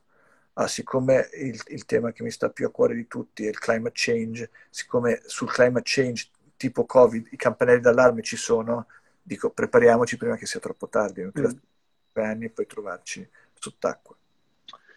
Ma visto che te li sei ricordati, intanto c'è Beniamino Garofalo che dice ciao Marco e Beppe, quindi immagino che sia un comune, cioè, io so che sono in pratica il budget di un amico comune. Senti, eh, io ho avuto un straordinario privilegio un paio d'anni fa di, di scrivere un libro con una persona che nel mondo del marketing è considerata una specie di mamma santissima, eh, che si chiama Philip Kotler, e abbiamo scritto questo libro che si chiama proprio Retail quattro punto zero, e l'idea era di parlare di come stesse cambiando il mondo del commercio, quindi tutti questi temi di cui hai parlato in uno dei punti, no? Questa, come cambia il fisico, il digitale, l'interazione, i negozi, i negozi, eccetera, eccetera. La differenza è che io ho trentotto anni e Kotler ne ha ottantotto, quindi io ho scritto un libro che parla del futuro, della digitalizzazione, con una persona che ha cinquanta anni più di me, quindi ogni volta che io gli raccontavo di come secondo me stava cambiando qualcosa, c'era un'innovazione, lui che ha una prospettiva di cinquanta anni più ampia, mi riportava ogni volta ad una razionalizzazione di quello che per me era una figata, una novità pazzesca. Mi diceva, sì, però mettilo in prospettiva, questa cosa significa che... Cioè, quindi, diciamo, ho una mente allenata a confrontarmi con una persona che ha cinquanta anni più di me. E quindi ti chiedo, hai la sensazione che ci sia stato un... Perché l'accelerazione è vera, cioè l'Italia aveva un gap, un divide clamoroso, e adesso abbiamo fatto questa accelerazione. Ma hai la sensazione che questa, io l'ho chiamata discontinuità, tu hai detto uno, uno shock, una... No, come hai detto, una... Ehm, sì, una, primo... inerzia, un, un, un, un... una rottura dell'inerzia, perfetto. Ehm... Cioè, hai la sensazione che abbia un po' livellato tutto? Cioè, nel senso che noi abbiamo fatto un'accelerazione sul digitale, quella all'America si è scoperta un po' meno modello perfetto di quello che qualcuno credeva, e altri paesi, so- e quindi che si riparta, non dico tutti dai banchi di partenza in maniera più o meno uguale, però che abbia fatto anche un reset di tutta una serie di dinamiche? Mm, direi di sì, è così a caldo, no? È un tema a cui non ho, non ho pensato. Direi, direi di sì, cioè, penso che eh, sicuramente... Chi non aveva il, il wifi ha, ha scoperto come procurarsi, mm. eh, chi, chi aveva una banda narrow se l'è ampliata. Sì, e... ma penso al mio, la pescheria da cui adesso compro il pesce, mi fa vedere il pesce su WhatsApp e me lo porta a casa. Non avrebbe mai e poi mai pensato di fare l'e-commerce, la pescheria, voglio dire, no? Eh, cioè... Questa è un'attività che sto facendo anche con, stiamo ragionando, non sto facendo. Di vendere pesce. Ragionando, no, con la fondazione, perché uno dei temi che mi pongo è che tanti negozi di quartiere, ci sarà okay. un sempre maggiore, quindi negozio di quartiere il tuo, il tuo pescivendolo è, è illuminato, ma pochissimi lo fanno, quindi eh, chi è più passivo sta lì e subisce. Guarda, se, se ti fa piacere approfondire questo tema degli esercizi, piccoli esercizi di come potrebbero, ne, ne parliamo in separata sede perché mi sta molto a cuore, quindi no, mi chiedo, mi chiedo, ma è una domanda che faccio a te, ne parliamo, ne parliamo poi, poi magari in verticale, ma eh, esiste una piattaforma, non so, una Yux eh, certo. che può anche, anche per noi facciamo moltissimo col terzo settore, prima abbiamo parlato dei ventilatori, mascherine, noi come Fondazione SNAM stiamo dando moltissimo al terzo settore. Se esiste una app per cui uno la sviluppa, la compra e poi va, eh, non so, io sono molto vicino al quartiere Isola dove c'è la Fondazione Kenta, va a, da tutti i commercianti del quartiere, certo, e gli dice usala, eh. Guarda. Io ti faccio io le foto, cioè ti faccio anche no profit, ti metto io online, sì, sì. Voglio, ma, voglio... Guarda, è, è lungo e ne parliamo. Apprezzo molto la domanda perché sono un impallinato di retail e quindi ti do una risposta leggermente marchettara, no? non, non chiedere ad un pubblicitario di non fare pubblicità. Ed è eh, questo libro, di cui poi non parlo più perché sembra che mi intervisto da solo, questo libro che ho scritto con questo signore che si chiama Kotler. Kotler è abbastanza famoso, popolare, perché ha... trentacinque anni fa, non mi ricordo più quando, però di più, ha eh, riassunto il marketing, dicendo il marketing sono quattro P, il prodotto, il prezzo, il place, cioè la distribuzione, e la promotion. Okay. Quindi lui è un, uno fissato con le, con le lettere, con le... Con le Eh, questa capacità che hanno le parole, quando incastrate bene, di produrre uno schema, di semplificare, rendere accessibili i concetti, eccetera. Quindi ha fatto poi un modello del customer journey con le cinque A, bla bla bla. Quando abbiamo fatto questo libro sulle dieci regole per il retail nell'era digitale, un bel giorno mi ha detto: adesso tu trovi le dieci qualcosa del retail, perché ho bisogno del quattro P cinque A, adesso tu mi trovi le dieci del retail. Io non ne sono uscito, finché poi dopo un mese e mezzo gli ho detto: le ho trovate, ho trovato le dieci B del retail. E lui mi scrive: awesome, mandamele, cioè, gliele mando. E in realtà io avevo ripetuto dieci volte il verbo essere, cioè era be invisible, be seamless, be a destination. E, e lui mi ha risposto, diciamo, un po' agitato, dicendo che solo un italiano poteva risolvere così dopo un mese e mezzo un problema. Però questa cosa te la cito in realtà perché la prima regola è be invisible, e il messaggio di quella prima regola è: cari retailer nati in era industriale e non digitale, per intenderci, non dovete né reinventare la ruota, né pensare di dover sviluppare delle competenze che non vi serviranno perché fate un altro lavoro. Be invisible significa proprio fate in modo che la tecnologia che adottate e che proponete ai vostri clienti sia invisibile, cioè entri in modo invisibile nella vita delle persone. L'esempio di WhatsApp non era un caso, cioè il tema di WhatsApp, che lo prendo solo come esempio, WhatsApp è interessante perché ce l'ho io, ce l'ha il pescivendolo, usiamo quello. Per cui io sono un po' restio al tema della sovrastruttura, della piattaforma, del creare una cosa, eccetera, perché il rischio è di dover richiedere a queste persone uno sforzo che non hanno voglia e tempo di, di, di fare, e alle persone di utilizzare l'ennesima app, l'ennesimo sito, l'ennesima piattaforma. Quindi sarei più per cercare di essere il più invisibili possibile, cioè entrare nel modo più invisibile possibile. Invisibile è la chiave della macchina quando giri e parte. La complessità è sotto il cofano, non la devi conoscere, non la devi capire, lo usi e basta. Quindi, ma, però ne, ne parliamo offline, perché sennò veramente sembra che mi intervisto da solo e non è il caso.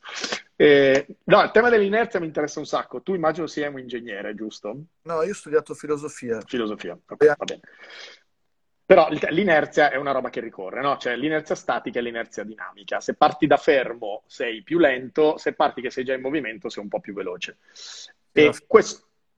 Sì, adesso l'ho ipersemplificata per intenderci. Cioè, quindi la mia sensazione è che tutti quelli che in questo presente sospeso in cui abbiamo vissuto, spero eh, di poter passa- parlare al passato prossimo e non al, al presente o al futuro, in questo presente sospeso che abbiamo vissuto, tanti di noi si sono fermati, sono paralizzati, sono, hanno detto boh, eh, aspettiamo che passi, non so cosa fare. Tanti altri hanno detto: ok, posto che quello che facevo prima non lo posso fare, cerco di sviluppare altre competenze, mi, mi, mi invento altre cose, eccetera, così quando ripartiamo riparto più veloce, inerzia dinamica. Ed è quello che raccontavi tu prima, no? Tante delle cose che avete fatto, eccetera. A- avete provato a ragionare in questi termini su qualcosa? Cioè c'è qualcosa su cui dici, qua, quando ripartiamo su questa cosa saremo più veloci? Perché hai toccato prima il tema, ma mi interessa particolarmente se c'è qualche ambito specifico in cui... Beh, un'attività che abbiamo dovuto rallentare sono gli investimenti. Noi abbiamo dovuto chiudere dei cantieri, il nostro business, certo. Noi investiamo ogni anno mille milioni di, di euro, quindi un miliardo di euro in Italia, divisi più o meno su mille cantieri, non sono mille cantieri da un milione, abbiamo cantieri da cinquecento, certo. da, da, da, da cinquantamila euro, però mille cantieri sono una complessità pazzesca, li abbiamo dovuti chiudere praticamente tutti, adesso li abbiamo riaperti, però abbiamo perso questi tre mesi. Allora lo sforzo dei colleghi era come recuperiamo il gap perso. E, e, e noi facciamo il cosiddetto smart working, quindi facciamo queste riunioni. A un certo punto abbiamo detto: no, noi non, non parliamo più di smart working, parliamo di smart leadership, e noi non dobbiamo recuperare il gap perso, noi dobbiamo recuperare molto di più, cioè noi dobbiamo nei prossimi due anni investire di più di quello che avremmo investito, perché chiaro, questo richiede supporto, richiede l'idea di avere, eh, di avere così La, la snellezza burocratica di cui parlavamo prima, cioè dobbiamo avere comunque un, un governo che ci serve, però il eh sì. mio dovere è quello di andare dal governo e dire: ok, mi servono queste quattro eh, accelerazioni, così genero P I L, genero investimenti e recupero. Quindi assolutamente sì. Poi c'è l'enorme tema della transizione energetica, noi siamo sempre più green e puntiamo moltissimo sull'idrogeno. L'idrogeno ha la possibilità nei prossimi cinque anni di costare quanto il petrolio, e questo cambia il mondo, cioè questo vuol dire sostanzialmente prendere l'energia del sole e trasformarla in una cosa che si comporta come il petrolio, totalmente rinnovabile, senza cambiare le abitudini. eh, risolve il problema delle rinnovabili, che è quello delle batterie, quello del trasporto di elettricità su lunga distanza. Quindi noi puntiamo veramente moltissimo sull'idrogeno e Covid lo accelererà di molto.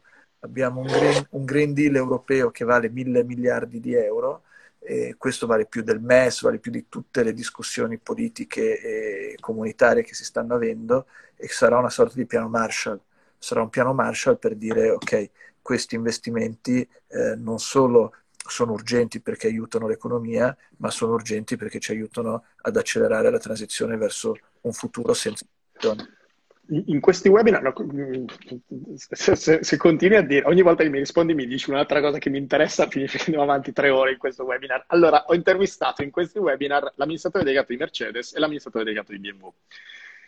E eh, in una conversazione in particolare con, con, uh, con loro eh, è venuto fuori il tema del cosiddetto Green Swan, no? il, il cigno verde.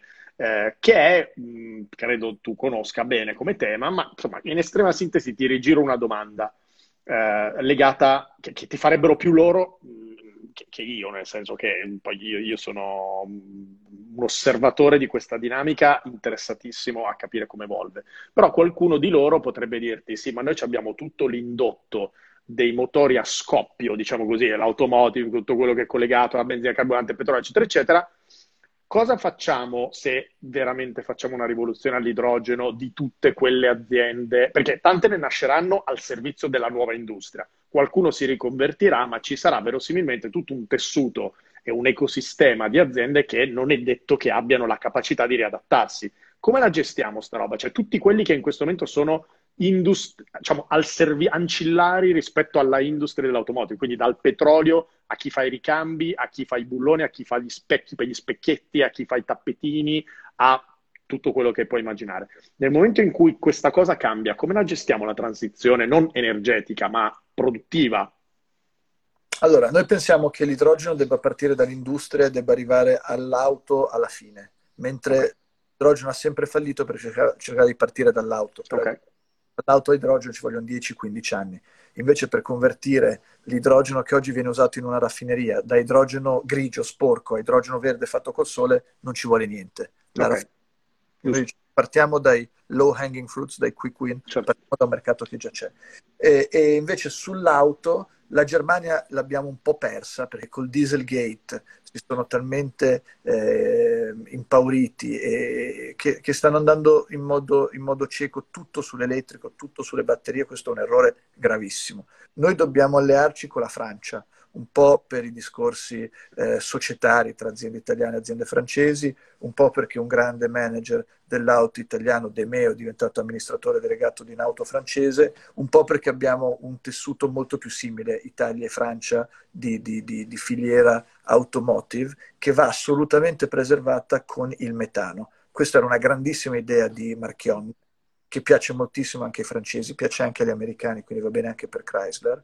E Marchionne a una cena quattro anni fa mi disse eh, perché la SNAM non fa più stazioni di rifornimento a metano? Il futuro è l'auto a metano, perché costa la metà della benzina e del diesel, sostanzialmente non genera smog, emissioni zero e dimezza la C O due, col vantaggio per lui e per l'indotto di cui parli tu, quindi centinaia di migliaia di posizioni. Di mantenere... mantenere il motore a scoppio, è esattamente... Questa cosa io purtroppo non sono eh, nel, nel, nel mestiere tuo, nel mestiere de, di chi vende automobili, quindi io posso parlare alle istituzioni, non faccio fatica a parlare al, a chi compra le auto, ma oggi convertire un'automobile a benzina esistente, anche di vent'anni fa, ho una B M W a benzina di dieci anni fa, la converto a, a gas, non ho più il bombolone dietro, divento un tank molto piatto che quasi non vedo e eh, sostanzialmente spendo meno della metà e, e vado totalmente green. Il costo della conversione lo recupero in un anno, un anno e mezzo di, di, di consumo. Costa mille euro convertirla. Quindi questo eh, secondo noi è il futuro. Eh, non siamo in molti a dirlo, eh, Marchionne lo diceva a sparciacuore in tutte eh, le... Però, però ti seguo sul fatto che c'è bisogno di un po' più, che è una cosa, un tema peraltro che ricorre, c'è un po', adesso non è per campanilismo, ma c'è bisogno di un po' di gente che fa il mio lavoro in quei tavoli, perché questa cosa che mi hai appena detto io non la sapevo eh, lo so. Ed è surreale, ma non, cioè surreale vuol dire che non sta arrivando alla gente, cioè non, non... E, e, e in effetti nel team di Colau non c'è nessun esperto di comunicazione e marketing, by the way, e la cosa non è proprio... A parte che si vede, perché stanno facendo un po' di casini nel lancio un'app, poi cambio il nome, no ma non si è capito bene, insomma sulla parte di, di, diciamo, di gestione delle dinamiche di, di, di comunicazione hanno fatto secondo me un po' di, però non voglio adesso entrare nel merito. Senti, ho un'altra domanda che fa parte sempre delle cose che devo rubarti.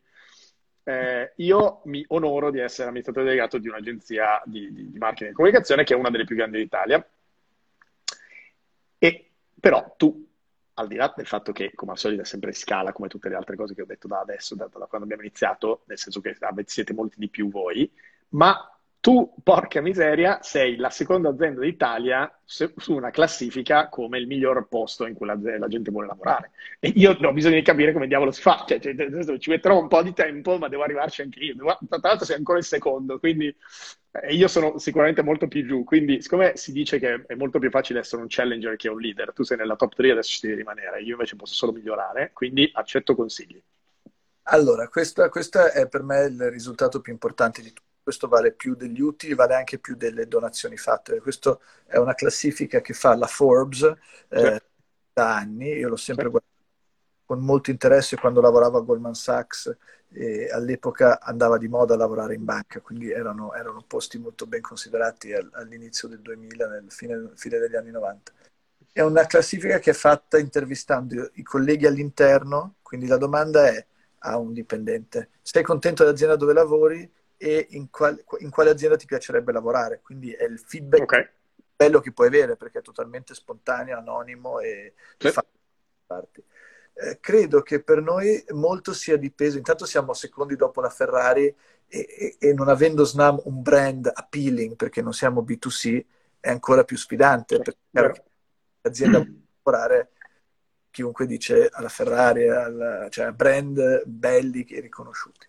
Um, penso che molto sia dovuto alla reputation online, cioè noi abbiamo investito molto, io in prima persona, tutti i colleghi, come piattaforma, come azienda, su LinkedIn. Il recruiting che facciamo, usiamo moltissimo LinkedIn, non voglio fare pubblicità a LinkedIn, ma devo dire che è una piattaforma che sulla parte B...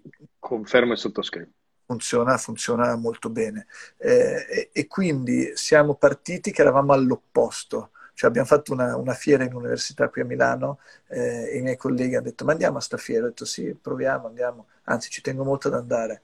E loro erano un po' scettici, poi andiamo a sta fiera e guarda, era imbarazzante, cioè nessuno ci conosce, questi sono studenti di economia e commercio, andavano allo stand vicino a cercare di infilare il C V nella tasca della povera hostess e da noi si sono presentati con un flop totale e non ci conoscono. E quindi siamo proprio partiti con una, una collega molto, molto brava che fa praticamente eh, questo, non fa solo questo ma si occupa di questo, proprio dicendo facciamo eh, brand identity su una... Su una segmento molto preciso che è quello de, de, de, degli studenti. Questo ha innescato un po' questo, questo loop positivo. Anche Carlo Noseda saluta entrambi, quindi a questo punto abbiamo un po' di persone, di, di amici in comune che, che compaiono. Senti, ma e, e quanto tempo ci avete messo? Così continuo a prendere appunti sulla... Quattro anni. Quattro anni. Quindi sappi che nel duemilaventidue, venti, adesso capiamo, massimo ventidue ventitré io ti, ti chiamo, perché ce ne devo mettere meno per forza, se no non ha senso. Senti, ehm, un altro... Eh, che ore sono? Che tra, un po', tra qualche minuto eh, mi butta fuori Instagram. Ti chiedo un'ultima cosa.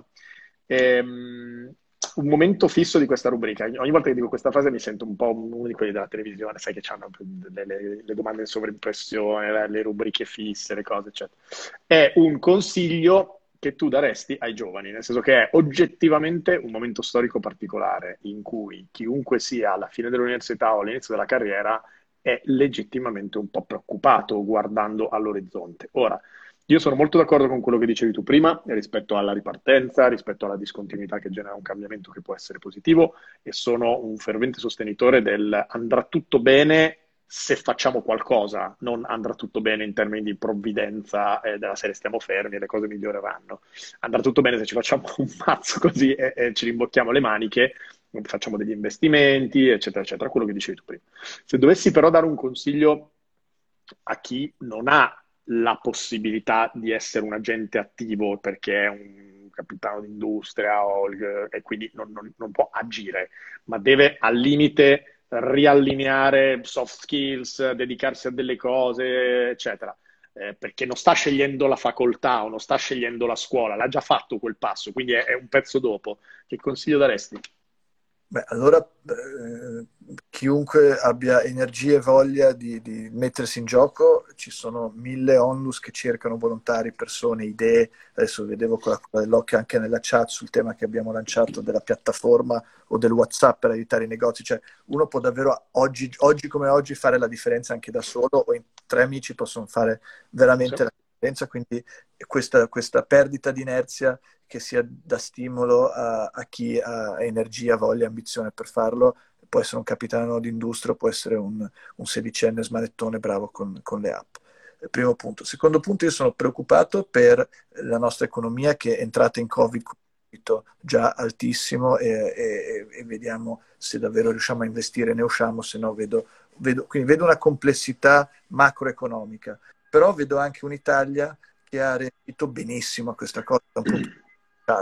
Noi abbiamo delle reti di protezione sociali, qui polemica di gente per strada che non sa dove curare.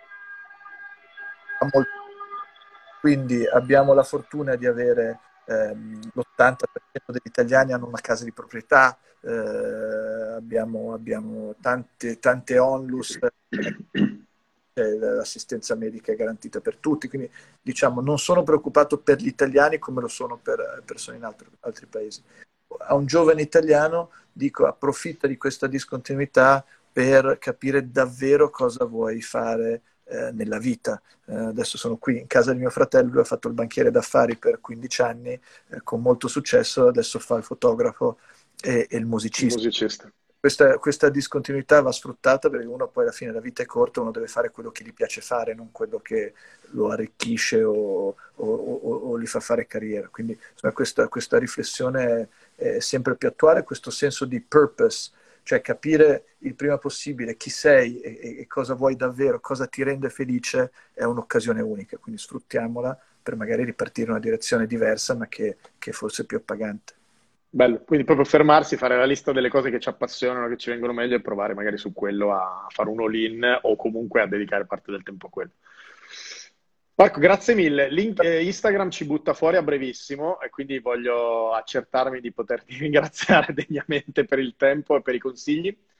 Grazie. E in bocca al lupo per uh, quello che state facendo. Non dico ripartenza, perché a proposito di inerzia dinamica, voi l'inerzia statica non l'avete vista.